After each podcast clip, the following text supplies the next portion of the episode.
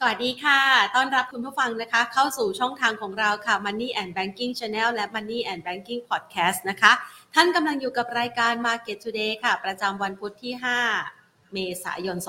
2566 นะคะ เริ่มต้นกันในช่วงเดือนของเมษายนฤดูร้อนนะคะ แล้วก็ร้อนขึ้นเรื่อยๆ ไม่แค่แค่เพียงอากาศเท่านั้นนะคะ แต่ว่าภาพการลงทุนในตลาดหุ้นไทยก็ดูเหมือนว่าจะปรับตัวลดลงด้วยเช่นเดียวกันแล้วค่ะ โดยบรรยากาศการลงทุนของตลาดหุ้นไทยนะคะ หลังจากที่ฟื้นตัวจากปัญหา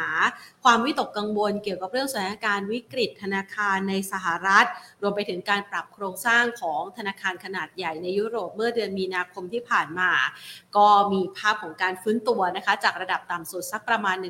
1,520 จุด โกยอ้าวขึ้นมาเหนือระดับ 1,600 จุดนะคะ แต่ว่าตอนนี้เนี่ยพอมันวิ่งขึ้นมาแรงๆนะคะ ก็เริ่มมีแรงเทขายทำกำไร ในขณะเดียวกันค่ะ หุ้นที่เคยประคองตลาดหุ้นไทยอย่างทางด้านของเดลต้าที่เคยพุ่งทะยานในช่วงก่อนหน้านี้นะคะ ขึ้นไปทดสอบไฮเนี่ยถือว่าสูงกว่า 1,100 บาทต่อหุ้นด้วย ราคานั้นถูกแคชบาลานนะคะ ก็เลยปรับตัวร่วงลงมา 3 วันติดแล้ว 3 วันติดเนี่ยนะคะลงมายืนหรือว่า จะเรียกว่าถึงขั้นกองไหมยังไม่กองเนาะนะคะ ลงมายืนอยู่สักประมาณ 898 บาทนะคะ วันนี้ปรับลดลงไป 6.85%หรือว่าประมาณ 66 บาท ซึ่ง ถ้าเทียบเคียงกันเห็นชัดๆเนี่ยนะคะ แค่หุ้นเดลต้าตัวเดียวปรับลดลงมาทีละ 10 บาท 10 บาท นี่ก็มีผลต่อดัชนีค่อนข้างเยอะแล้วนะคะ ถ้าเทียบเคียงกันเดี๋ยวเราให้ทางด้านของนักวิเคราะห์นะคะประเมินสถานการณ์ให้ดีกว่านะคะ แต่ว่าภาพรวมโดยรวมเนี่ยของตลาดหุ้นไทยนะคะจะเห็นได้ว่า ตอนนี้ก็เป็นไปตามเซติเมนต์ของการลงทุนในตลาดหุ้นต่างประเทศ คือเมื่อวานที่ผ่านมามีการเปิดเผยตัวเลขเศรษฐกิจสหรัฐอเมริกานะคะที่อาจจะสะท้อนว่าเงินเฟ้อของสหรัฐน่าจะชะลอตัวลงในเร็วๆนี้คือมันเริ่มชะลอนะคะ แต่ว่ามันชะลอแล้วก็ทรงตัวอยู่ในระดับสูง การจ้างงานยังคงร้อนแรงนะคะ ในช่วงต้นปีที่ผ่านมา พอเข้าสู่ช่วงเดือนกุมภาพันธ์นะคะ เมื่อวานนี้มีการเปิดเผยตัวเลขการเปิดรับสมัครงานใหม่ ปรากฏว่าต่ำกว่าที่นักวิเคราะห์คาดการเอาไว้นะคะ ปัจจัยดังกล่าว ก็เลยส่งผลทำให้เงินดอลลาร์สหรัฐปรับตัวลดลงมา แล้วมันก็เลยเพิ่มนะคะ ความคาดหมายเกี่ยวกับเรื่องของภาวะเศรษฐกิจถดถอยกลับมาทดแทนนะคะ ประเด็นดังกล่าวนี้ค่ะ ก็เลยทำให้ตลาดหุ้นทั่วโลกวันนี้มีแรงเทขายนะคะ ส่วนบ้านเราเนี่ยอาจจะมีปัจจัยเฉพาะตัวเนื่องจากว่าเราจะมีวันหยุดยาวหลายวัน วันพรุ่งนี้วันหนึ่งนะคะ แล้วก็ช่วงสุดสัปดาห์หน้านะคะ อีกวันหนึ่งอีกช่วงหนึ่งนะคะ ดังนั้นภาพรวมของการลงทุนในช่วงจังหวะเวลาในลักษณะแบบนี้เนี่ยนะคะ เราจะวางแผนการการลงทุนอย่างไร เดี๋ยวเรามาพูดคุยกันนะคะ ก่อนอื่นขอไปประเมินภาพของการลงทุนนะคะ ในช่วงของตลาดหุ้นครึ่งเช้ากันสักหน่อย ตลาดหุ้นครึ่งเช้าที่ผ่านมานะคะปรับลดลงไป 10.72 จุดค่ะ ปิดตลาดภาคเที่ยงที่ระดับ 1,583.33 จุด โดยมูลค่าการซื้อขายบางตานะคะ 26,123 ล้านบาทกสิกรไทยปรับลดลง 0.76%ครองที่อันดับที่ 1 ค่ะ ปตทสพนะคะ หลังจากที่รับรู้เรื่องของราคาน้ำมันดิบในตลาดโลกที่ปรับตัวดีขึ้น วันนี้ราคาไม่เปลี่ยนแปลงค่ะ ส่วนทางด้านของ CPO ขยับเพิ่มขึ้น 1.22%เดลต้าปรับลดลง 6.85%และปตทนะคะขยับลดลง 0.79%ค่ะ ดังนั้น เริ่มต้นไตรมาสที่ 2 ดูภาพไม่ค่อยสวยสักเท่าไหร่นะคะ ดังภาพแบบนี้เราจะวางแผนการลงทุนให้เหมาะสมกับสถานการณ์อย่างไร เราไปพูดคุยกันนะคะ ก่อนอื่นค่ะก่อนที่จะไปพูดคุยกับนักวิเคราะห์นะคะ ขอขอบพระคุณผู้ใหญ่ใจดีที่ให้การสนับสนุนรายการของเราเมืองไทยประกันชีวิตนะคะ เอาละไปพูดคุยกันค่ะกับทางด้านของนักวิเคราะห์นะคะ คุณวิจิตอารยาพิสิทธิ์ค่ะผู้อำนวยการอาวุโส นักกลยุทธ์การลงทุนฝ่ายวิจัย จากบริษัทหลักทรัพย์เมย์แบงก์ประเทศไทยจำกัดมหาชนค่ะ สวัสดีค่ะ ครับ สวัสดีครับ คุณแพนครับ แล้วก็นักลงทุนทุกท่านครับ ค่ะอาจารย์เพชรของแฟนๆนะนะคะ วันนี้นะคะคุณเพชรคะสำหรับใครที่ประเมินสถานการณ์การลงทุนในตลาดหุ้นไทย ในช่วงของปลายไตรมาสที่1เนี่ยนะคะ มันมีจังหวะของความวิตกกังวลเกี่ยวกับเรื่องของวิกฤตธนาคารในต่างประเทศ ก็กดดันตลาดหุ้นไทยซุดตัวลงไปนะคะ ช่วงจังหวะนั้นก็มีจังหวะของการซื้อกลับขึ้นมาเนี่ยค่อนข้างจะดี แต่พอเปิดประเดิมไตรมาสที่ 2 ภาพดูไม่ค่อยสู้ดีแล้วสิคะ เรามองสถานการณ์ภาพรวมของความผันผวนของตลาดหุ้นไทยช่วงนี้ยังไงบ้างคะ ครับแน่นอนว่าปัญหาต่างๆเนี่ยยังอาจจะประทุขึ้นมาได้นะครับเพียงแต่ว่าอย่างที่คุณแพนบอกไปเนี่ยเรื่องของตัววิกฤตธนาคารเนี่ยผมว่าน่าช่วงสั้นผ่อนคลายนะครับแล้วก็เห็นการ action ของตัวฝั่งของเฟดหรือว่าธนาคารยักษ์ใหญ่ต่างๆเนี่ยเข้ามาช่วยได้ค่อนข้างดีพี่แต่ว่าปัญหาเดิมๆผมว่าย้อนกลับไปเนี่ยปัญหาที่เดิมมากๆ คือเรื่องของตัวเทรนเงินเฟ้อเนี่ยอาจจะเป็นอีกจุดหนึ่งที่หมุนเข้ามาเป็นปัจจัยในการกดดันเพิ่มเติมนะครับหลังจากที่ ล่าสุดเนี่ยเราเห็นแล้วว่ากลุ่มของ OPEC Plus เนี่ยมีจังหวะในการปรับลดกำลังผลิตเนี่ยมากกว่าที่ตลาดเคยกังวลไว้นะครับมากกว่าคาดเนี่ยก็เป็น key หนึ่งในการที่จะกระตุกในเชิงของตัวน้ำมันดิบเนี่ยฟื้นตัวกลับขึ้นมา แน่นอนจุดนี้ผมว่า keyword สำคัญคือกลุ่ม o p e ปเนี่ยต้องการ balance ในเรื่องของตัวราคาน้ำมันเนี่ยให้เข้ามาสู่ในจุดที่สมดุลมากยิ่งขึ้นนะครับแล้วก็ดูในฝั่งของอีกขาหนึ่งฝั่งของอเมริกาเนี่ยคู่แข่งของเขาเนี่ยจะเห็นว่าช่วงที่ผ่านมาก็พยายามกดเทรนด์ของตัวน้ำมัน โดยการ ปล่อยนะครับในฝั่งของตัว supply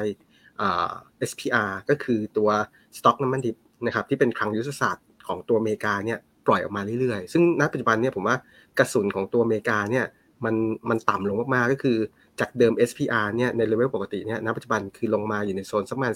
40%ของเลเวลปกติในนี้การที่จะปล่อยพวกน้ำมันอะไรต่างๆออกมาเพื่อถมให้ supply มันเยอะแล้วก็กดราคาน้ำมันเนี่ยค่อนข้างยากแล้ว อันนี้อาจเป็นจุดหนึ่งที่ กลุ่มโอเปกเล็งเห็นเนาะก็กลายเป็นว่าจับมือกันแล้ว cut กำลังผลิตขึ้นมาเลยนะครับ key นี้ก็เป็น key หนึ่งที่พอน้ำมันขึ้นมาช็อตหนึ่งเนี่ยตลาดกังวลอีกแล้วเรื่องของตัวเทรนด์เงินเฟ้ออะไรต่างๆนะครับที่จะมาในช่วงถัดไปเนี่ยการใช้ policy อันนี้เป็น key ที่ต้องบอกว่า concern เหมือนกันในการใช้ policy ของตัวเฟดเนี่ยเอ่อถ้าเราไปดู consensus เนี่ยณปัจจุบันเนี่ยตลาดยังคงมองว่าครึ่งหลังโมเมนตัมของตัวดอกเบี้ยอาจจะดอกเบี้ยของอเมริกานะครับอาจจะเป็นตัวดีของดอกเบี้ยเรื่องพวกเนี่ย ยังเป็นภาพของการค่อยๆ ถอยลง แต่ส่วนตัวผมคิดว่าด้วยภาพรวมเนี่ยถ้าเกิดเทรนด์ของตัวน้ำมันเป็นแบบนี้อยู่เนี่ยแล้วก็สัญญาณของตัวเศรษฐกิจของอเมริกายังวนเวียนไปมาเนี่ยภาพแบบนี้คงเป็นภาพของการยืนนะครับคงคงยังไม่ได้รีบที่จะต้องถอยภาวะของตัวดอกเบี้ยของอเมริกาลงในนี้ตลาดยังไม่ได้ตลาดคาดหวังไว้เยอะ ในนี้ถ้าเกิดเป็นโทนแบบนี้เฟดต่างๆ ยังไม่ยอมแพ้อย่างนี้นะครับเป็นเป็นภาพของการเลี้ยงตามเทรนด์ของตัวเศรษฐกิจตัวเลขเศรษฐกิจต่างๆ Data Dependent นะครับ ทีนี้ก็ยังไม่ได้เป็นจุดหนึ่งในการเอื้อหนุนต่อการลงทุนนะครับ ก็ถือว่าปัจจัยภายนอกเนี่ยยังไงก็แล้วแต่ยังเป็น key ของการกดดันอยู่นะครับ แต่ข้อดีข้อดีเนี่ยต้องบอกว่าสถานการณ์ในประเทศเนี่ยผมว่าอยู่ในจุดที่ดีขึ้นอย่างเช้าวันนี้ครับฝั่งของตัวกระทรวงพาณิชย์เนี่ยมีการ report ของตัวเงินเฟ้อเห็นว่าเทรนด์ของตัวเงินเฟ้อเนี่ยทั้ง headline inflation นะครับมาอยู่ในโซนสักประมาณ2อ่า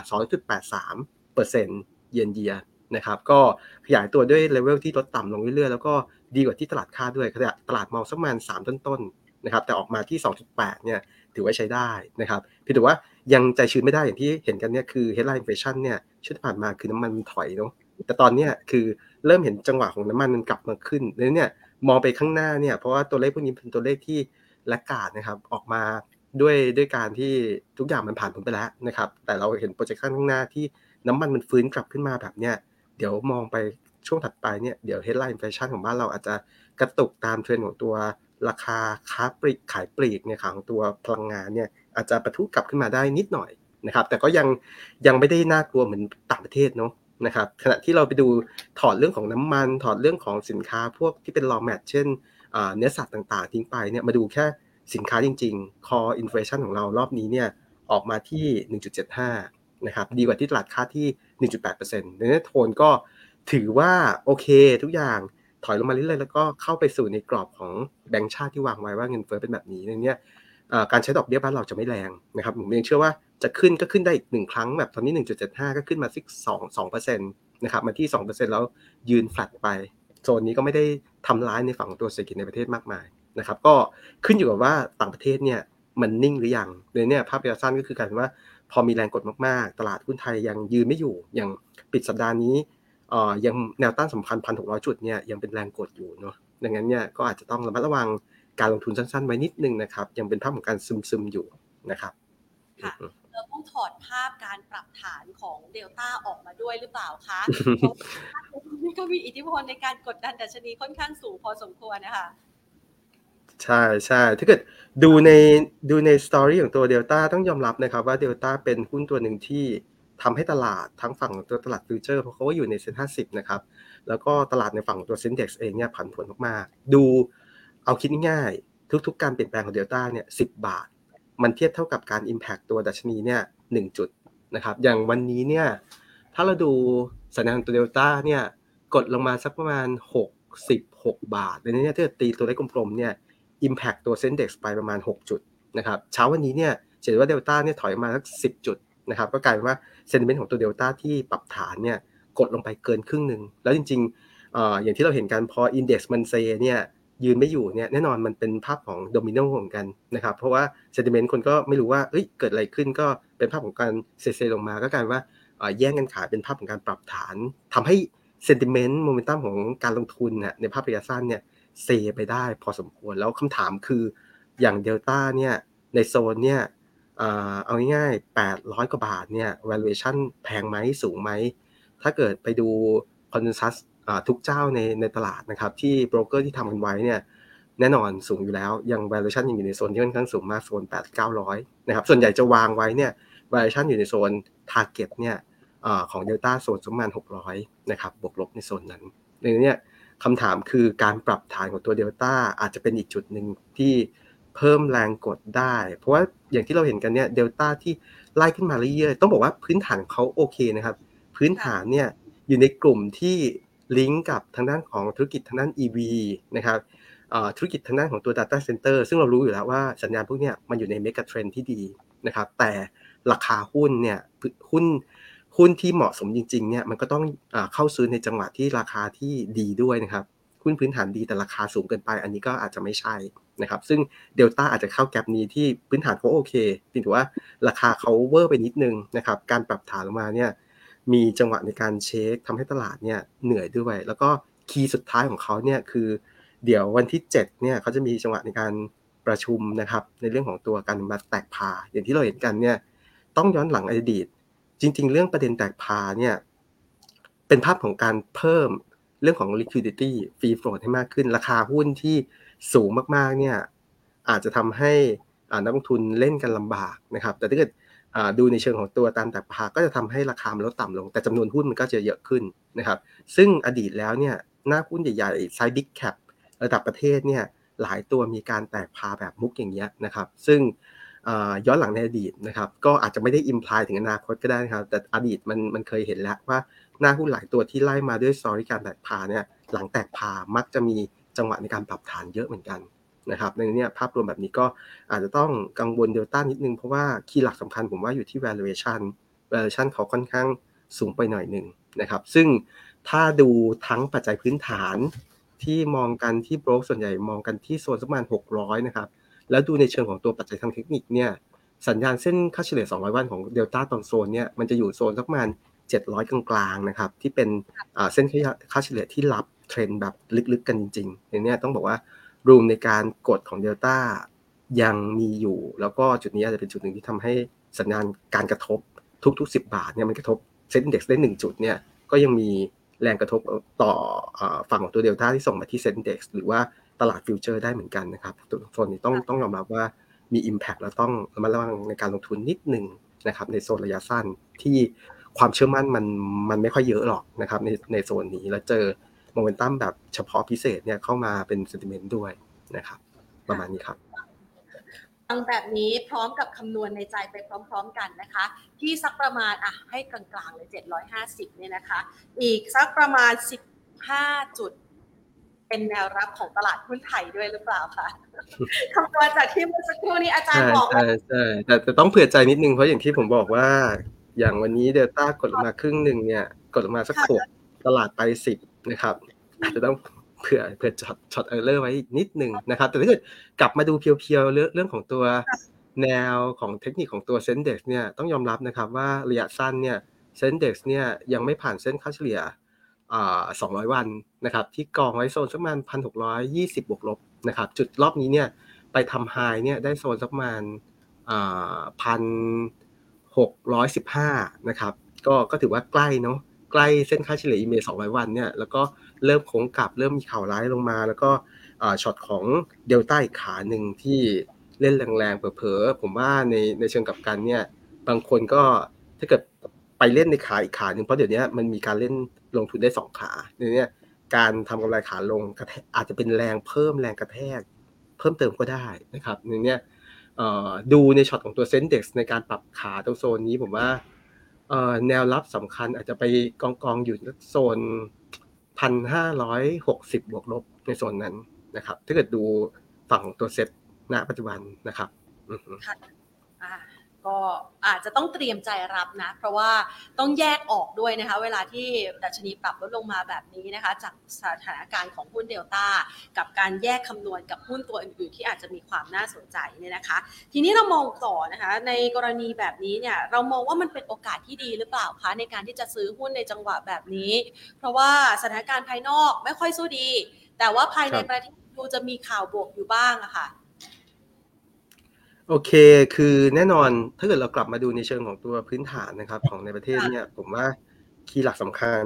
คือพวกตัวเลขเศรษฐกิจทางด้านของตัวท่องเที่ยว ก็ยังเห็นสัญญาณที่ดีแล้วดีต่อนะครับ ปีที่แล้วเนี่ยนักท่องเที่ยวเราปิดสักประมาณ11 ล้านคน ปีนี้ส่วนใหญ่จะ projection ไปที่ 20 ไปปลายจนถึง 30 ล้าน อาจจะอยู่ในกรอบสักประมาณ27ถึง30 ล้านประมาณนี้นะครับ ซึ่งถือว่าเป็นการเร่งกลับมาค่อนข้างดีเนี่ยผมว่า keyword ตัวที่เป็นพระเอกยังเห็นสัญญาณเป็นแบบนั้นอยู่นะครับ ก็คือท่องเที่ยวยังนำมาการบริโภคอย่างที่เราเห็นกันคือดัชนีความเชื่อมั่นบริโภคเนี่ยค่อยๆ ฟื้นตัวตามมา แล้วก็เทรนด์ของตัวเลขเงินเฟ้อต่างๆเนี่ยมันค่อยๆแผ่วลงมาเรื่อยๆแล้วเนี่ยช็อตของการบริโภคก็ตรงกันมุมมองของเรากับฝั่งของตัวแบงก์ชาติที่อย่างแบงก์ชาติปรับตัว growth ของตัว consumption ปีนี้ขึ้นมา 4%นะครับใกล้เคียงของเราเลยเราวาง projection มานานแล้วที่ 4.1%ทีนี้เนี่ยด้วยภาพรวมแบบนี้จะเห็นว่าพอชั่นใหญ่ การส่งการท่องเที่ยวกับฝั่งของตัวการบริโภคเนี่ยมันยังฟื้นในนี้ก็หน้าคุ้นที่แบบลิงลิงผมว่าพอได้ ขณะที่ถ้าเราไปดูเบรกดาวตัวอื่นเนี่ยการลงทุน การลงทุนอาจจะต้องรอจังหวะนิดนึงอะหมายถึงว่าการลงทุนของภาคเอกชน หรือว่าฝั่งของตัวภาครัฐนะครับ อาจจะต้องรอนิดนึงเพราะว่าตอนนี้ความเชื่อมั่นของการลงทุนอาจจะยังไม่เกิดมาก อาจจะต้องรอโปรเจคชันของหลังการเลือกตั้งนะครับ หลังการเลือกตั้งถ้าเกิดเราเราเห็นทรายเนี่ย ที่ภาพรวมของการฟอร์มทีมเศรษฐกิจต่างๆ ฟอร์มทีมครม.ต่างๆเนี่ยมันมีจุดที่ดูดีในการที่จะ boost เศรษฐกิจในประเทศในช่วงต่อไปแน่นอนจุดนั้นผมว่าฝรั่งที่ขายขายออกไปเนี่ยน่าจะกลับมามากขึ้น แล้วก็การลงทุนทั้งในตลาดหุ้นเนาะแล้วก็การลงทุนของจริงเนี่ยที่เป็น foreign direct investment ที่เข้ามาที่บ้านเราเนี่ยจุดพวกนี้จะเป็นจุดหนึ่งในการปลดล็อกอย่างเงี้ยรอนิดนึงครับ ส่วนฝั่งตัวส่งออกตอนนี้ต้องบอกว่ามันแผ่วๆเนาะเพียงแต่ว่า อาจจะต้องรอในช็อตของตลาดโลกนะครับ อันนี้คงคุมกันยาก ต้องต้องมองว่าอเมริกาฝั่งของตัวยุโรปหรือว่าฝั่งของตัวจีนพวกเนี้ยมีจังหวะในการ rebound อย่างไร จีนโอเคนะครับเพียงแต่ว่าตอนนี้อเมริกาเป๋ๆนิดนึงยุโรปจากเป๋ๆก็เริ่มกลับมาดีบ้างอะไรเงี้ยก็ยังพอที่จะตุ้ๆไปได้นะครับเพียงแต่ว่าจะกลับมาเป็นพระเอกเนี่ยใช้เวลานิดนึงสำหรับตัวส่งออก โดยรวมเนี่ยผมว่าถ้าเกิดแบบนี้คงต้องเป็นภาพของการ selective buy นะครับ คือคือไม่ได้แบบซื้อได้ทั้งตลาด เพราะว่าบางจุดก็มีความเสี่ยง บางจุดก็ยังมีเด่นเฉพาะตัวนะครับ แล้วอีกอย่างนึงเนี่ยเรากำลังเดินหน้าเข้าสู่ช่วงของการประกอบผลประกอบการอีกแล้ว การประกาศผลประกอบการในช่วงของควอเตอร์หนึ่งนะครับ ซึ่งทุกทีทุกทีก็จะไล่เรียงตั้งแต่กลุ่มแบงก์เป็นต้นไปก็คือ มาตั้งแต่ช็อตกลางกลางเดือนเมษาช่วงสงกรานต์นี่แหละนะครับ เดี๋ยวก็นักวิเคราะห์จะเริ่ม preview แล้วก็ประกาศกลุ่มแบงก์ทีละตัวแล้วนะครับ key นี้ก็คือ ถ้าเกิดจะใช้จังหวะของการปรับฐานของ SET Index แล้วก็เลือกหาหน้าหุ้นที่น่ารับเนี่ยแน่นอนต้องหาหุ้นที่มันมีแนวโน้มของตัวผลประกอบการที่ดีๆหน่อยหนึ่งอาจจะไม่โดนสัญญาณตัว fund flow หรือว่าสัญญาณของการปรับพอร์ตของกองทุนเนี่ยเป็นเป็นแรงกระแทกนะครับ เน้นงบนิดนึงครับในโซนนี้ครับสำหรับงบนะคะในช่วงของไตรมาสที่ 1 ถือว่ามีแนวโน้มที่จะดีขึ้นจากไตรมาสที่ 4 ของปีที่ผ่านมาหรือเปล่าคะ เอ่อถ้า ณ ตอนนี้อยู่ในช่วงของการพรีวิวนะครับ ก็ถ้าเกิดดูแบบคร่าวๆ คิดง่ายๆ ดูกลุ่มหลักๆ แล้วกันที่ Impact ในภาพใหญ่ อย่างกลุ่มแบงค์เนี่ย ผมว่าจะเป็นภาพของการฟื้นได้นะครับ QQ เยียแต่ก็ยังไม่ได้เด่นมากนะครับ แต่ QQ เนี่ยฟื้นแน่ๆ เพราะว่า quarter สี่ถ้าเราจำกันได้เนี่ย หลายธนาคารพาณิชย์ธนาคารใหญ่ๆ บางธนาคารเนี่ย มีจังหวะในการตั้งสำรองแบบเซอร์ไพรส์เลยนะครับ อย่างกสิกร quarter สี่นี่คือออกมาตกใจกันทั้งวงการมีการตั้งสำรองเข้าไปหนักเลยเนี่ยผมว่าตัวเลขในฝั่งตัวการตั้งสำรองของตัวแบงก์ในช่วงของ quarter หนึ่งเนี่ยมันน่าจะปลดล็อก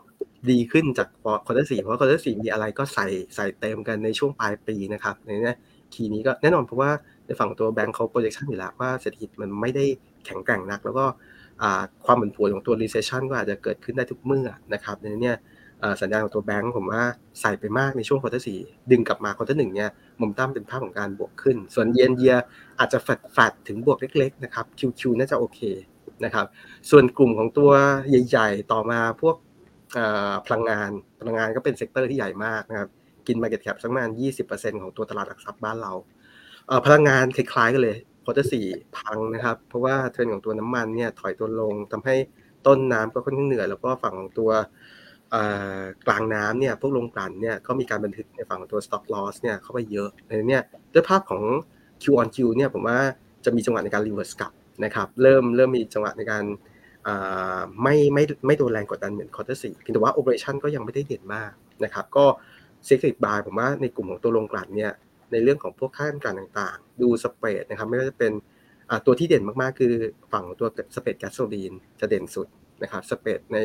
ขาของดีเซลขาของตัวพวกเจ็ตเนี่ยยังยังมาไม่ค่อยไม่ค่อยแรงนะครับก็ก็ยังพอเล่นได้บ้างในกลุ่มของเก็งกำไรในฝั่งของตัวโรงกลั่นส่วนค้าปลีกเนี่ยผมว่าดูจากทิศทางค้าปลีกจริงๆ quarter สี่มันเป็น peak เป็น high season อยู่แล้ว แต่ปีนี้ก็ยังพอที่จะมีแรงส่งในการ บริโภคต่างๆค่อยๆรอกลับมา ผมว่าก็ยังพอที่จะมีสัญญาณในการยืนยืนได้แต่ถ้าเย็นเยียผมว่าดูดีขึ้นสำหรับตัวค้าปลีกดูหลายตัวเนี่ยในเชิงของ same store sales growth คือยอดขายของสาขาเดิมเนี่ยในฝั่งของตัวเย็นเยียเนี่ยดูดีครับโดยเฉพาะอย่างยิ่งค้าปลีกตัวใหญ่ๆครับก็ดูจาก sector ใหญ่ๆสาม sector ผมคิดว่าดูดีขึ้นแถมท้าย sector สุดท้ายคือ ICT ICT ก็เป็น sector ใหญ่เหมือนกันนะครับที่ทางของตัวสื่อสารก็ ดูจากภาวะเนี่ยล่าสุดเรา preview ตัวงบของ Advance ไปนะครับก็สัญญาณ Advance เป็นภาพของการปรับตัวขึ้นทาง QQ แล้วก็เยียเยียนะครับเราไม่เห็น Advance เนี่ยเป็นภาพของการขึ้นหมดทั้ง QQ เยียเยียมานานแล้วปีแล้วคือ QQ จะค่อยๆ ถอยลงมาซึมมาเรื่อยๆนะครับแต่สัญญาณ quarter หนึ่งเนี่ยเริ่มเห็นการ preview ที่ดีขึ้นในเนี้ย projection แบบนี้ก็น่าจะเป็นแรงส่งในนี้ตอบโจทย์คือผมว่า quarter หนึ่งเทียบกับสี่อะกลับมา ดีอ่ากลับมาได้ในระดับหนึ่งเลยนะครับ จากกลุ่มใหญ่แล้วก็เยียก็ยังพอที่จะฟื้นตัวได้เนี่ยหนึ่งอาจจะไม่ได้เด่นเวอร์เพียงแต่ว่าก็ไม่ไม่น่าจะเป็น quarter ที่แย่ครับนะคะก็แสดงว่ายังพอมีจังหวะในการที่จะเลือกหุ้นที่สามารถฟื้นตัวจาก QOQ ก็คือไตรมาสต่อไตรมาสได้นะคะ แล้วก็ยังมีบางตัวที่ year on year อาจจะดูดีขึ้นด้วยนะคะ แล้วมีธีมอื่น ๆ ที่น่าสนใจในการลงทุนเพิ่มเติมไหมคะ นอกเหนือจากการที่เราจะดูในเรื่องของงบ ไตรมาสที่ 1 แล้วนะคะ เรื่องของแคตตาลิสต์ในการที่จะกระตุ้นเศรษฐกิจแล้ว เรามองธีมอะไรที่เพิ่มเติมเข้ามาอีกบ้างไหมคะ จริงๆ ผมมองเป็นภาพของการแข่งขันครับ คือแน่นอนธุรกิจมันมีการแข่งขันที่รุนแรงขึ้นมาเรื่อยๆนะครับแต่เราเริ่มเห็นบางกลุ่ม sector เนี่ยที่ภาวะแข่งขันเนี่ยมันดูดีขึ้นเรื่อยๆนะครับซึ่งหนึ่งนั้นก็คือกลุ่มของสื่อสาร ผมว่าถ้าเกิดเล่น story ของตัว การแข่งขันที่ลดน้อยลงเนี่ยกลุ่มนี้ชัดเจน เพราะว่าจากเดิมเนี่ยเราเห็นผู้เล่นเนี่ยอยู่ในโซนสัก 3 ราย ผู้เล่นรายหลักนะครับอย่างบ้านเราก็รายหลักมากสุดก็ Advanced Detect True นะครับแต่ปัจจุบันเนี่ยการควบรวมของตัว Detect True เนี่ยเกิดขึ้นแล้วในเนี้ภาพในช่วงถัดไปเนี่ยเริ่มจะค่อยๆปลดล็อก ผมว่าภาพสั้นๆ ก็คือปลดล็อกเรื่องของค่าใช้จ่ายก่อนนะครับแล้วก็จริงๆโมเมนตัมของรายได้ เราก็เริ่มเห็นการเบาบางของการใช้โปรโมชั่นที่รุนแรงแล้วเหมือนกันถ้าเกิดใครไปลองดูเนี่ยเปรียบเทียบกันเนี่ยอย่างเช่นโปรโมชั่นในขาของตัว postpay เนี่ยทุกเจ้าดึงขึ้นมาในเลเวลที่เหมือนกันแล้วแทบจะไม่ต่างกันเลย ในนี้ด้วย key นี้การแข่งขันรุนแรงเนี่ยโอเคเคยเกิดขึ้นแต่ณปัจจุบันผมว่ามันจะผ่อนแล้วทำให้ในเชิงของตัวกำไรของกลุ่มเนี่ยหรือว่ารายได้ต่อเลขหมายที่ที่เราเรียกตามศัพท์คือ ARPU เนี่ย ก็จะมีจังหวะในการปลดล็อกตั้งแต่กลางปีเป็นต้นไปครับ อืมก็ก็ถือว่าเป็นธีมของภาวะแข่งขันที่ลดต่ำลงเนี่ยผมว่าได้อยู่สำหรับตัวกลุ่มนี้ ซึ่งถ้าเอาง่ายๆหน่อยนึง ยังไม่ต้อง bet มากเนี่ยผมว่า Advance อาจจะเป็นตัวเลือกนะครับ อย่างที่บอกว่า quarter หนึ่งก็ QQ เยียโต ทั้งปีมองการโกสักมาณ10%นะครับแล้วก็สัญญาณของปันผลโซนสักมาณ4%นะครับแล้วก็จุดของตัว Advance ชัดเจนคือรอบนี้เนี่ยมาด้วยการลดของตัว cost ก่อน นะครับแล้วก็ ARPU จะค่อยๆ กลางปีเนี่ยค่อยๆ กระตุกกระตุกขึ้นมาหน่อยๆนะครับแต่ถ้าเกิดใครเล่นออยากกลุ่มบูบาเนี่ย True ต้องบอกว่า True ระยะสั้นเนี่ย PE อาจจะสูงนิดนึงเพียงแต่ว่าถ้าควบรวมแล้วก็ปรับทุกอย่างเกิดซินเนจี้ทุกอย่างได้เนี่ยก็เชื่อว่าน่าจะปลดล็อกผมผมเชื่อว่าตอนนี้คือ True ยังไม่ได้มีจังหวะในการประกาศเรื่องของตัวซินเนจี้นะครับ ว่าแผนการจริงเนี่ยที่จะทำให้นักวิเคราะห์เอาไปโพซิชันใส่ว่าคำนวณออกมาจะเป็นรูปแบบไหนเนี่ย น่าจะเกิดขึ้นในช่วงช่วงสักประมาณ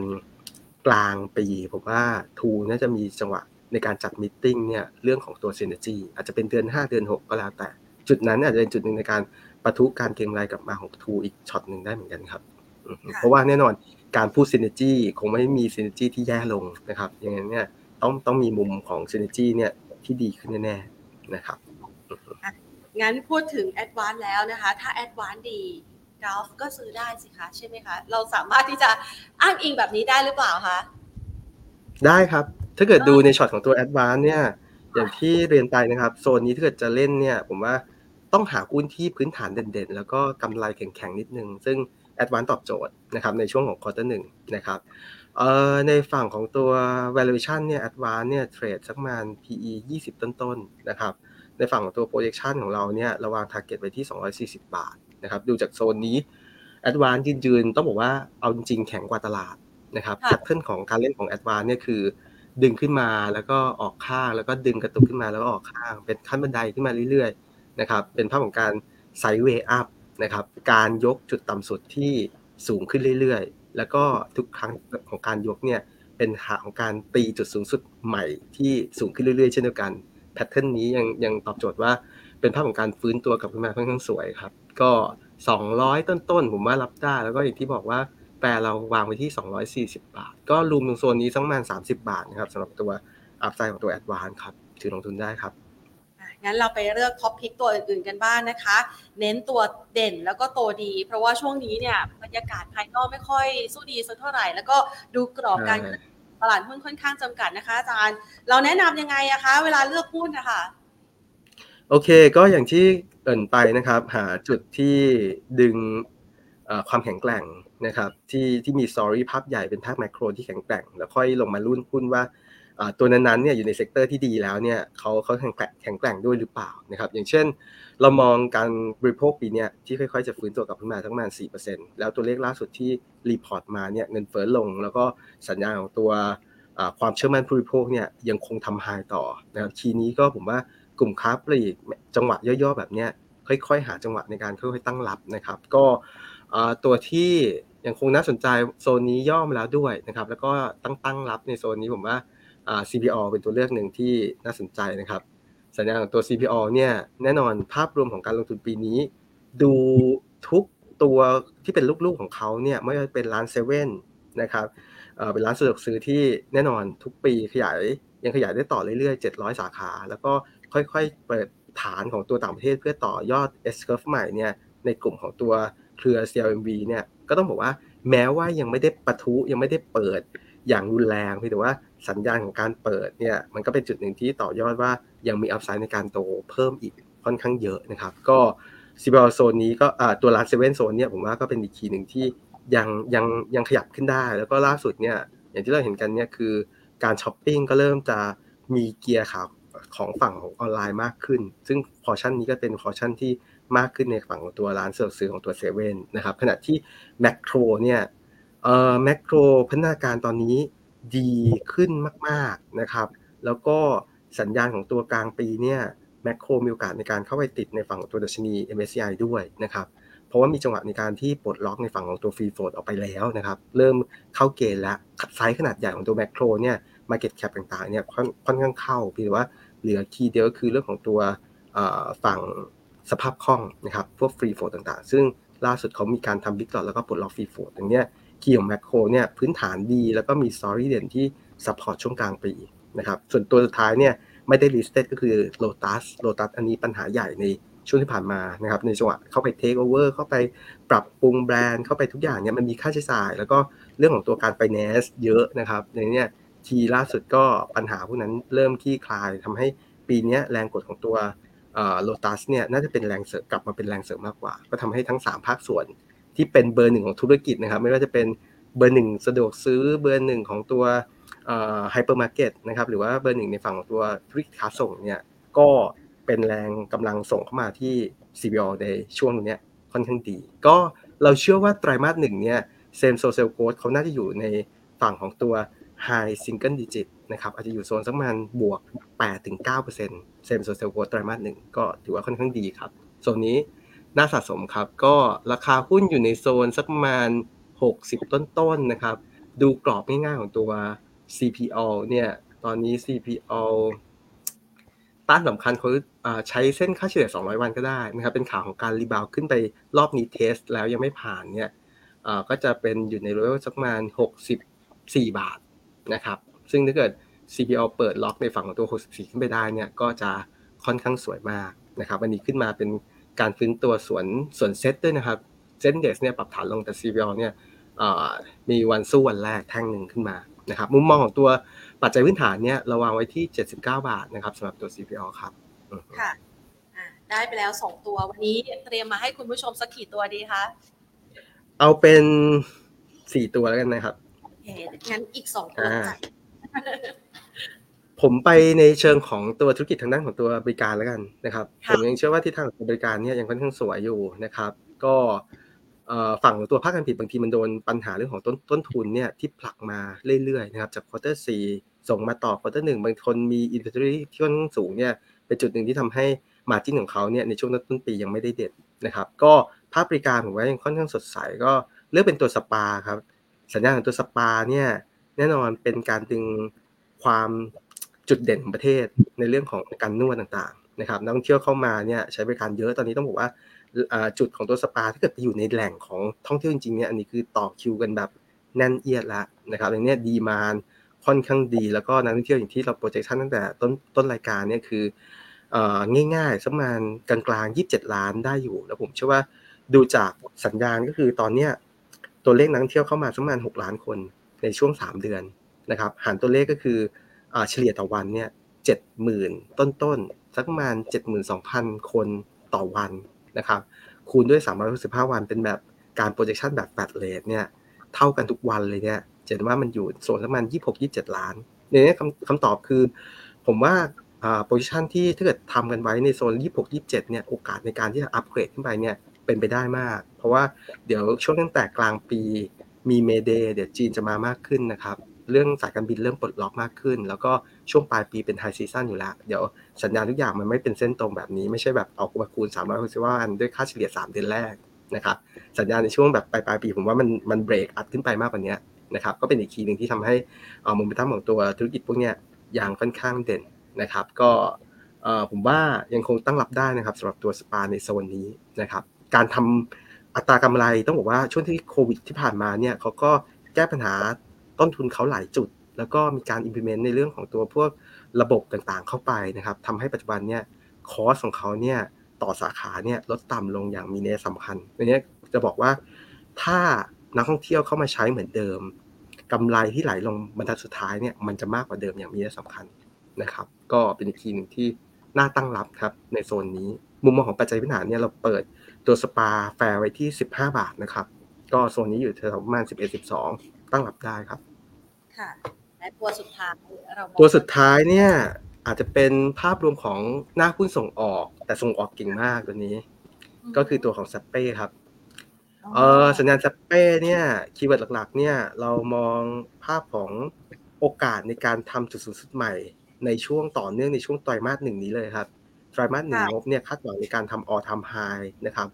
เอ่อซัปเป้เนี่ยรายได้สัก 80%มาจากต่างประเทศ คือเป็นหน้าหุ้นเกี่ยวกับส่งออกเลยนะครับ แต่ส่งออกอย่างที่เราเห็นกันไม่ดี แต่สัญญาของการส่งออกของเขาเนี่ยยังมีจุดที่เป็นจุดขายของเขาก็คือจุดเด่นของประเทศ บ้านเราผลไม้เป็นจุดที่ค่อนข้างดี เช่นมะพร้าวนะครับเขาก็ตัว Product Champion ของเขาคือน้ำผลไม้ใส่บุ้นมะพร้าว ซึ่ง ขายไปต่างประเทศคือโมกุโมกุนะครับทำได้ดีมากๆในตลาด อย่างเช่น แต่ว่าเราคือฟิลิปปินส์อินโด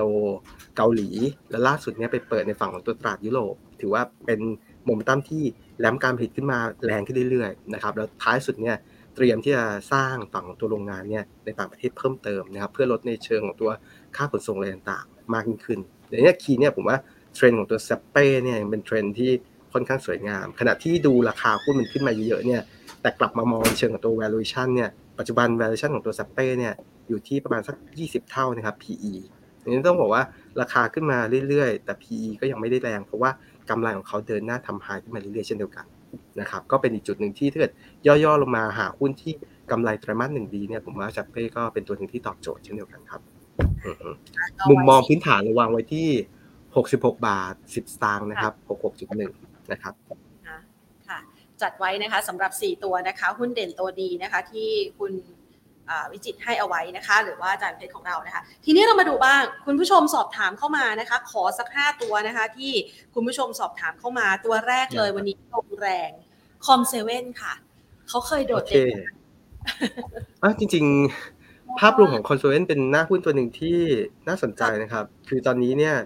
เล่นในฝั่งของตัว PE สักประมาณ20 เท่า ต้องบอกว่าอยู่ในกลุ่มของ commerce เนี่ยไม่ไม่ได้แพงนะครับเอ่อสัญญาณช่วงช่วงช่วงสั้นๆเนี่ยคนอาจจะกังวลในเรื่องของตัว demand ในขาของตัวพวกมือถือ gadget อะไรต่างๆ อุปกรณ์ไอทีต่างๆ ที่อาจจะหดตัวลง ซึ่งผมว่าถ้าดูถ้าจำกันได้เนี่ยปลายปีที่แล้วเนี่ยฝั่งของ Apple เนี่ยมีจังหวะที่เรียกว่าสต็อกเนี่ยค่อนข้างขาดแคลนนะครับ ค่อนข้างแบบ ขาดสต็อกขาดส่งมาไม่ทันในฝั่งของตัว iPhone 14 นะครับ เพราะว่าอะไรเพราะว่าในข่าวของตัวจีนเนี่ย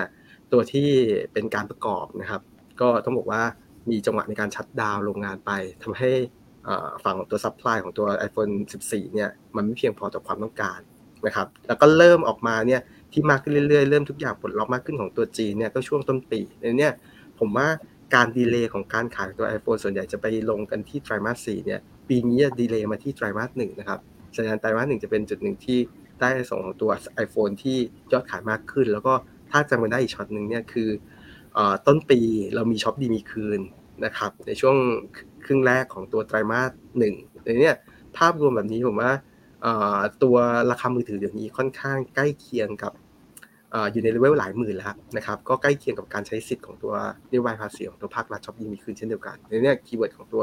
COM7เนี่ยผมว่าสัญญาณของตัวกำไร quarter หนึ่งน่าจะอยู่ในเกณฑ์ที่ใช้ได้นะครับ ไม่น่าจะแย่เกินไปนะจุดกระแทกมาก็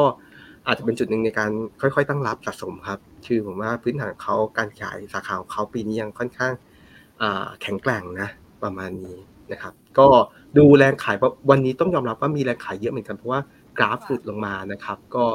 ดูจังหวะของแรงขายเบาๆก่อน แล้วก็ค่อยตั้งรับก็ได้นะครับ เพราะว่าวันนี้วอลลุ่มออกมาเยอะเหมือนกัน ต้านไอ้แนวรับแนวสุดท้ายไหมคะใช่ใช่ถูกครับคือถ้าเราดูในเชิงของตัวแนวรับเนี่ย ตอนนี้แนวรับที่ผ่านมามันหลุดไปค่อนข้างเยอะแล้วนะครับ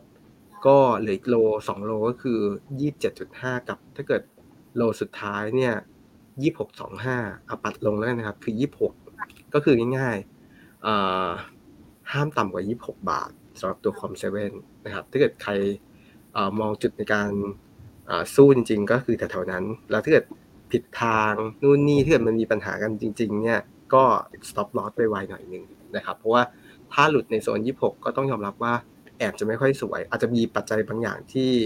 ที่เรายังตามไม่ทันอยู่เหมือนกัน ก็ได้นะครับถือว่าดูนับเบื้องต้นเนี่ยสัญญาณของ valuation แล้วก็แท็บแนวโน้มของตัวไตรมาสหนึ่งเนี่ยดูแล้วก็มีหลายคีย์ที่เข้ามาเป็นตัว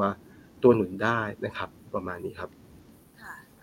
คะ ให้ใช้ความระมัดระวังนิดนึงนะคะสำหรับใครที่อยากจะสวนตอนนี้ แต่ก็ยังเป็นหุ้นที่น่าสนใจในการลงทุนนะคะ ตัวต่อไปนะคะ WICE ค่ะ WICE W I C E WICE Logistics มองยังไงคะเป็นธุรกิจที่ต้องบอกเอ่อ Wise เป็นธุรกิจทางด้านของโลจิสติกนะครับ ซึ่งต้องต้องยอมรับว่าทุกอย่างมันลิงก์กับตัวภาพของเศรษฐกิจโลกภาพใหญ่ ในนี้ถ้าเกิดเรารู้สึกว่าสัญญาณตัวเศรษฐกิจโลกมันยังไม่ได้เต็มที่มาก หุ้นที่มันลิงก์กับตัว global trend เนี่ยอาจจะไปยากนิดนึง ตัวที่ไปได้จะเป็นในเรื่องของพวกที่ลิงก์กับต้นน้ำจริงๆ ที่เป็น inflation hedge จริงๆ เนี่ย เช่น ลิงก์กับตัวหลักเลยคือน้ำมันขึ้นอะไรอย่างเงี้ย ถ้าเกิดแบบนั้น หรือว่าอาจจะพอที่จะเก็งรายได้หรือว่าด้วย WICE เนี่ยมันเป็นโลจิสติกดังนั้นเนี่ยถ้าเกิดเศรษฐกิจมันไม่ได้วิ่งกันจริงๆ เนี่ย การขนส่งต่างๆ สินค้าต่างๆ เนี่ย มันก็อาจจะมีจังหวะในการ drop ได้บ้างดังนั้นเนี่ย ภาพรวมก็สั้นๆตีมการลงทุนยังไม่ชัดขนาดนั้น แต่ถ้าเกิดกลับมาดู valuation ของตัว WICE เนี่ยในโซนสักประมาณ 9 บาทเนี่ย9บาทกว่าๆเนี่ยก็ต้องบอกว่า valuation ของเขาไม่ได้แพงนะครับในเนี่ย keyword สำคัญคืออาจจะต้องถ้าเกิดเอา safe เนี่ยก็คงต้องรอดูในผลประกอบการในช่วงของไตรมาสหนึ่งเนี่ยที่จะค่อยๆพลิกฟื้นกลับขึ้นมาได้มากน้อยแค่ไหนนะครับใช้เวลานิดนึงสำหรับตัว Wise แต่ โซนนี้ผมว่าเก้าบาทกว่าไม่ไม่ได้อยู่ในจุดที่แพงครับขยับไปที่ตัวสบายบ้าง สบายเดี๋ยวนี้เขามีข่าวเยอะนะคะ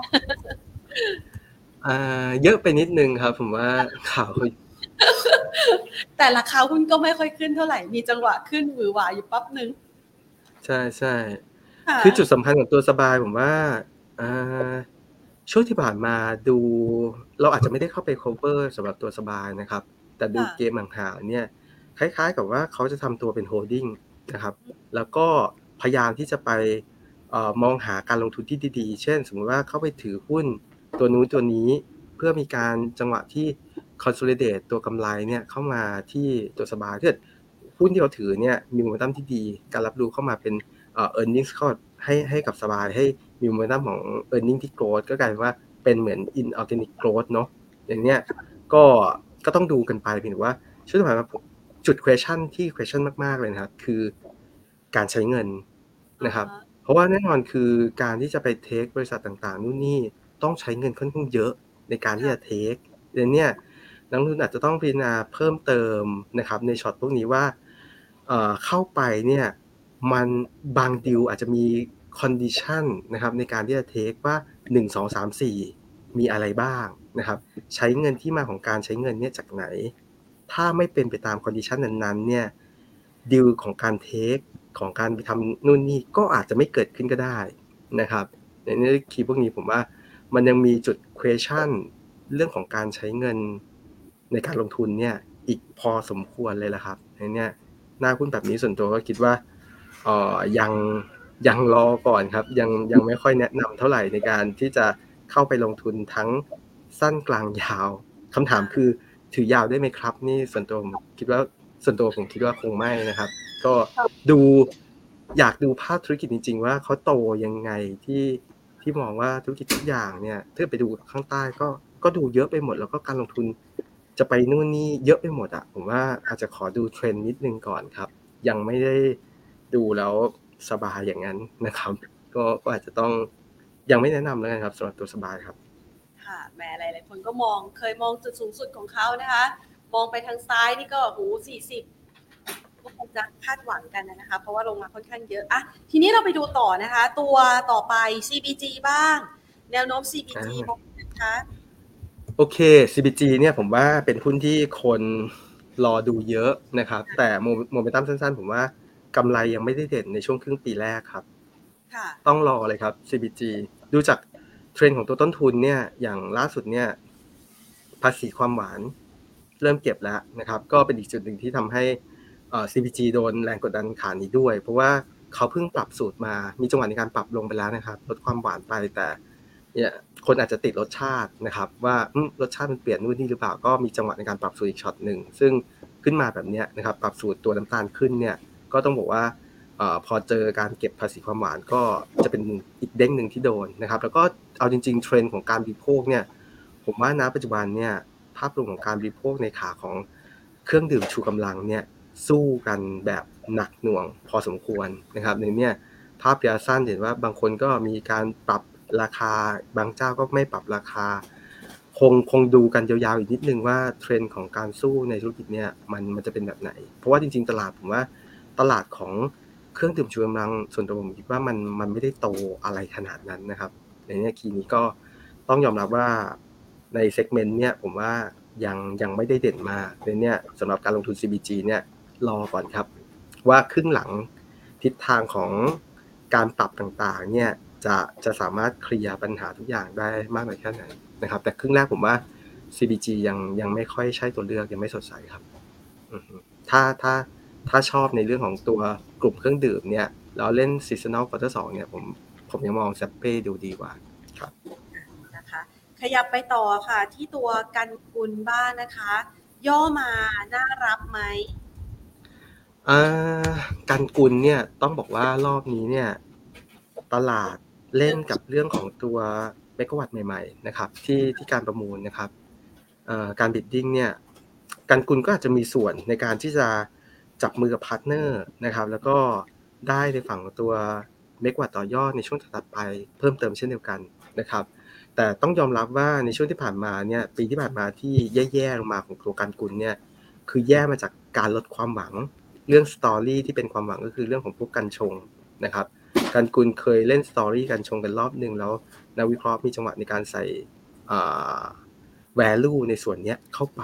พอสมควรนะครับช่วงหลังก็เลยผิดหวังมาเรื่อยๆนะครับทีนี้ความคาดหวังในขาใหม่รอบเนี้ยคือคาดหวังเรื่องของตัวเมกวัตแน่นอนถ้าเกิดได้เมกวัตผมว่าก็เก่งกำไรสั้น ๆ ได้ แล้วก็ล็อกสั้นไว้หน่อยนึงนะครับส่วนการลงทุนระยะกลางยาวต้องยอมรับว่าการกุลเขาเป็นหุ้นที่มีเขาเรียกว่ามีจำนวนเมกวัตของตัวโรงฟ้าเนี่ยที่เยอะในระดับหนึ่งแล้วเนี่ยการที่จะเอาโกดแรง เหมือนในอดีตในช่วงแรกที่เขาเข้าตลาดผมว่าอันนั้นจะไม่ใช่ละนะครับ ก็ก็เป็นหุ้นดีครับ แล้วก็ปรับฐานลงมาแต่ยังไม่สามารถที่ถ้าเกิดใครติดสูงๆเนี่ยด้านบนเนี่ยผมว่าคงยังไม่ได้กลับไปแบบนั้นแน่ๆนะครับ แต่โซนแบบ 4 บาทก็พอเก็งรายได้แบบ4ไป5อย่างเงี้ยผมว่าพอได้ครับขอแถมอีกสักสามตัวนะคะอาจารย์ PJW ค่ะมองยังไงคะ Thai Tap Water นะครับ อ๋อ PJW อ๋อ PJW ปัญจวัฒนาพลาสติกต้องยอมรับว่าตัวนี้ไม่ได้ตามครับ ตัวนี้ไม่ได้ตามเลยนะครับ ก็ธุรกิจของเขาอยู่ในจุดที่เป็นเหมือน packaging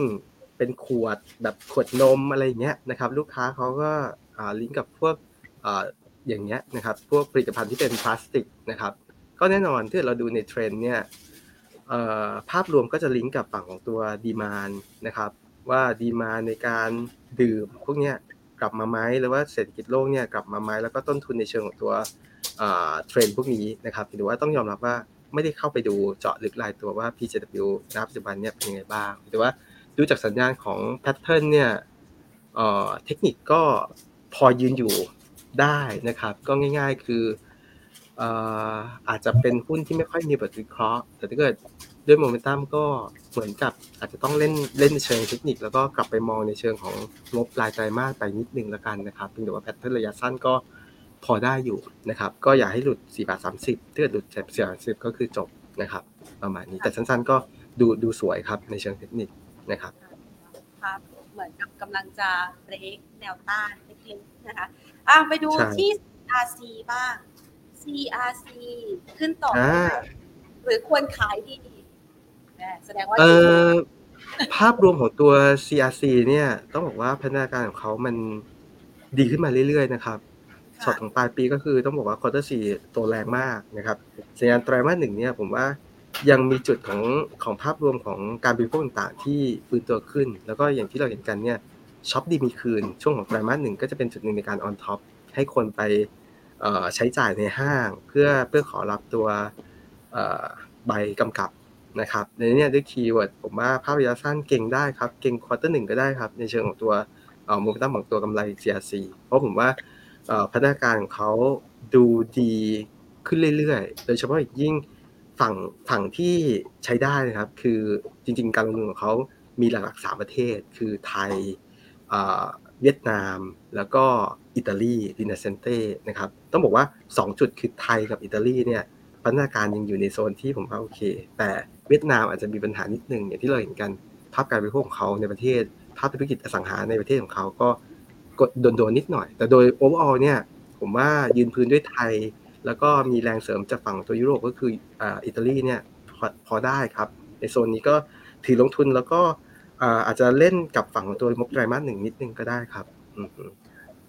ตอนนี้แฟร์ส่วนใหญ่จะวางไว้ที่โซนสักประมาณห้าสิบบาทนะครับสำหรับตัว CRC นะครับ ก็ใกล้ๆห้าสิบก็หลอกไว้ครับ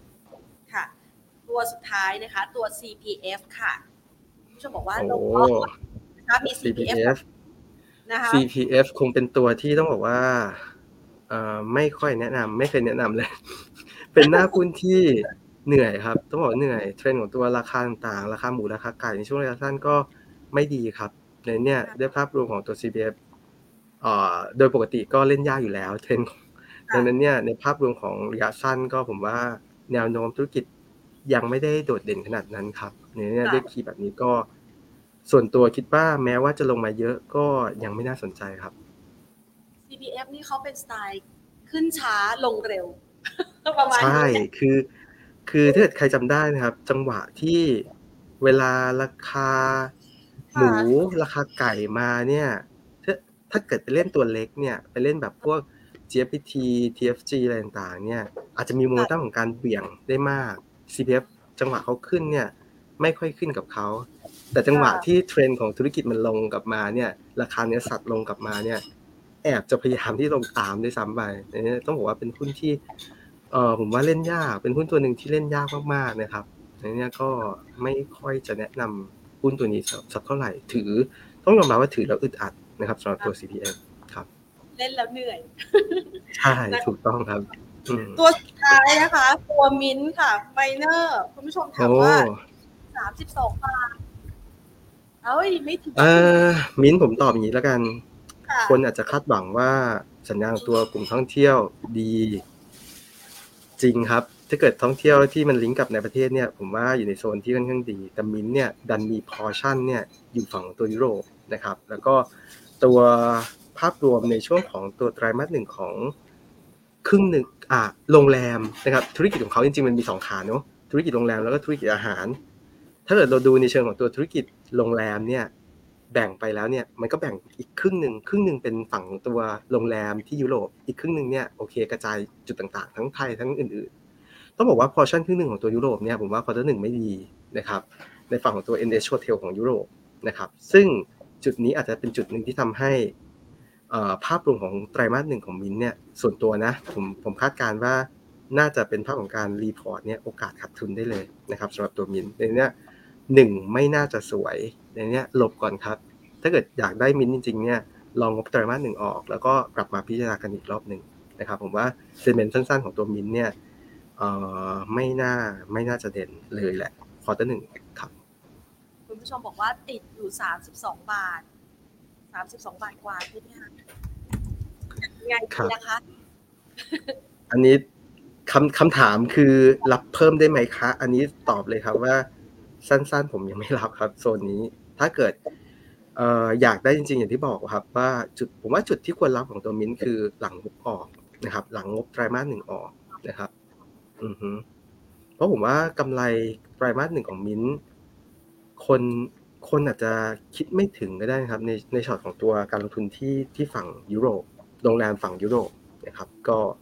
ส่วนตัวก็ประมาณนี้นั่นแล้วแต่นัก action ของนักลงทุนแล้วกันนะครับ แต่ timing ส่วนตัวของผมคือ จะรอซื้อมินเนี่ย หลังไตรมาสหนึ่งออกครับรอดูให้ชัดก่อนนะคะ จะได้มั่นใจซื้อเพิ่มเข้าไปใหม่ค่ะโอเคเลยวันนี้นะคะ ต้องขอขอบพระคุณมากเลยค่ะ คุณวิจิตคะหรือว่าอาจารย์เพชรของเรานะคะ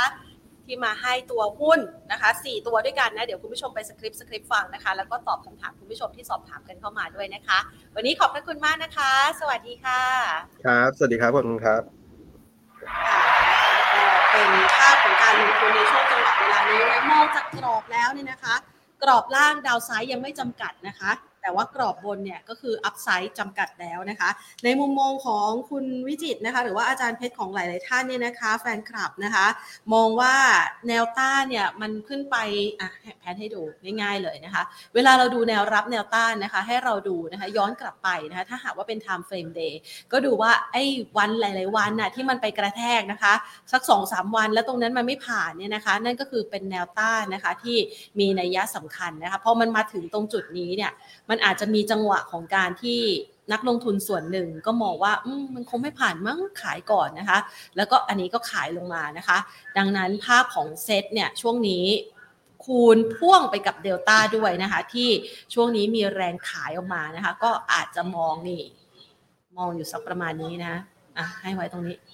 เมื่อสักครู่นี้ที่คุยกันนะคะกับคุณวิจิตนะคะ เผื่อว่าใครจะได้ไปวางแผนการลงทุนกัน แล้วก็แนบหุ้น 4 ตัวนะคะ หุ้นเด่นโตดีนะคะเน้นเลยหุ้นเด่นโตดีนะคะ ที่จะเลือกลงทุนกันในช่วงภาวะที่ตลาดหุ้นไทยยังคงเคลื่อนไหวอยู่ในกรอบที่จำกัด แล้วก็อาจจะมีปัจจัยต่างประเทศที่เป็นปัจจัยกดดัน แต่ว่าภาพรวมของภายในเนี่ยถ้ามองในช่วงต้นปียังคงมีภาพของความสดใสแล้วค่ะ ฝากเอาไว้สำหรับคลิปนี้นะคะ อ้าวเดี๋ยวอีกนิดนึงนะคะ คุณผู้ชมถามว่า คอมเซเว่นเกิดอะไรขึ้นแหมต้องตอบให้ครบทุกคำถามนะคะคอมเซเว่นนะคะเมื่อเช้านี้ พอดีว่ามีการประเมินนะคะกำไรนะคะสุทธิของคอมเซเว่นในระยะสั้นนะคะว่าอาจจะมีภาพของการปรับตัวลดลงนะคะ เป็นมุมมองที่เปิดเผยออกมาจากทางด้านของบริษัทหลักทรัพย์ KGI ประเทศไทยนะคะ ก็เลยแนะนำถือแล้วก็เลยมีภาพนะคะของความแพนิคมีแรงเทขายลงมานะคะ หลังจากที่มี มีจังหวะของแรงขายเนี่ยขายออกมาค่อนข้างจะแรง ก็เลยบอกว่ากำไรมันไม่น่าตื่นเต้นอะสรุปง่ายๆกำไรไม่เร้าใจเหมือนช่วงที่ผ่านมา ก็เลยมีแรงเทขายทำกำไรนะคะ ส่วนท่านใดค่ะที่วันนี้นะคะให้กำลังใจกันซะหน่อยนะคะ วันนี้ เข้ามาพูดคุยกันไหนยกมือขึ้นใครยอมรับมาเลย ยังไม่ได้กดไลค์กด subscribe นะคะ กดไลค์เป็นกำลังใจให้กันหน่อยนะคะ เพื่อที่จะได้รู้ว่า อ๋อ นี่เราถูกใจคอมเมนต์หรือว่าถูกใจคอนเทนต์ดีๆ แบบนี้จะได้ผลิตออกมาให้เพิ่มเติมนะคะ แล้วก็ฝากกด subscribe ด้วยค่ะ ช่วยแพนหน่อยนะคะ เป็น KPI ของแพนนะคะ ให้มันทะลุแสนสักทีนะคะ เผื่อว่าแพนก็จะได้มีโอกาสได้ชีวิตดีๆ เพิ่มขึ้นแอบบอกไม่ใช่อะไรหรอกนะ ช่วยทำให้ไข่แตกสักทีนะคะ ไข่ที่แสนเนี่ยอยากจะให้มันแตกสักทีนะคะ อยากให้คุณผู้ชมพาแพนผ่านแนวต้านที่ระดับ 1 0 0 0 0แสนท่านหรือว่า 1 0 0 0 0แสน sub ขึ้นไปด้วยนะคะ ช่วยพาแพนไปหน่อยค่ะ แพนอยากจะขึ้นไปอยู่บนนั้นนะคะ แล้วก็ ไปสู่ 2 0 0แสนนะคะในระยะเวลาข้างหน้านะคะ ส่วนท่านใดนะคะที่สนใจเรื่องราวดีๆ แบบนี้นะคะ ฝากกดไลค์กด subscribe เอาไว้เลยนะคะ เดี๋ยวเราจะมี EP อื่นๆ มาตอบโจทย์ในเรื่องของการลงทุนต่อไปค่ะ วันนี้หมดเวลาลงแล้วนะคะลากันไปก่อน สวัสดีค่ะ